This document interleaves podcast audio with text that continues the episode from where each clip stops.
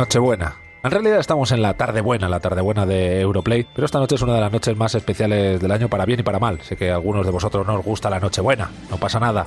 Ya mañana ya no es Nochebuena y algunos pues os encanta porque os gusta reuniros con la familia y os gusta vivir estos días. Enhorabuena, vais a vivir una de las noches más especiales del año. Para todos vosotros, en cualquier caso, vamos a hacer el, el programa de hoy y os proponemos una Nochebuena Player.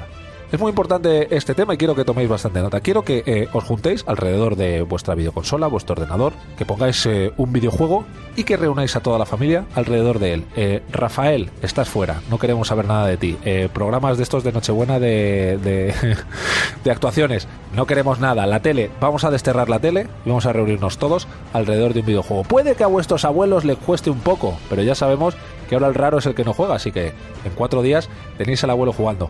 Creo, y creo que es un buen consejo que os vamos a dar, que la Nochebuena Player puede acabar con muchas discusiones familiares y fomentar de verdad el espíritu familiar que debería tener esta noche. Así que es un consejo que os doy. Son las 4 de la tarde. Si esta noche cuando acabéis de cenar os reunís alrededor de una videoconsola y todos juntos jugáis, igual sois una familia mejor.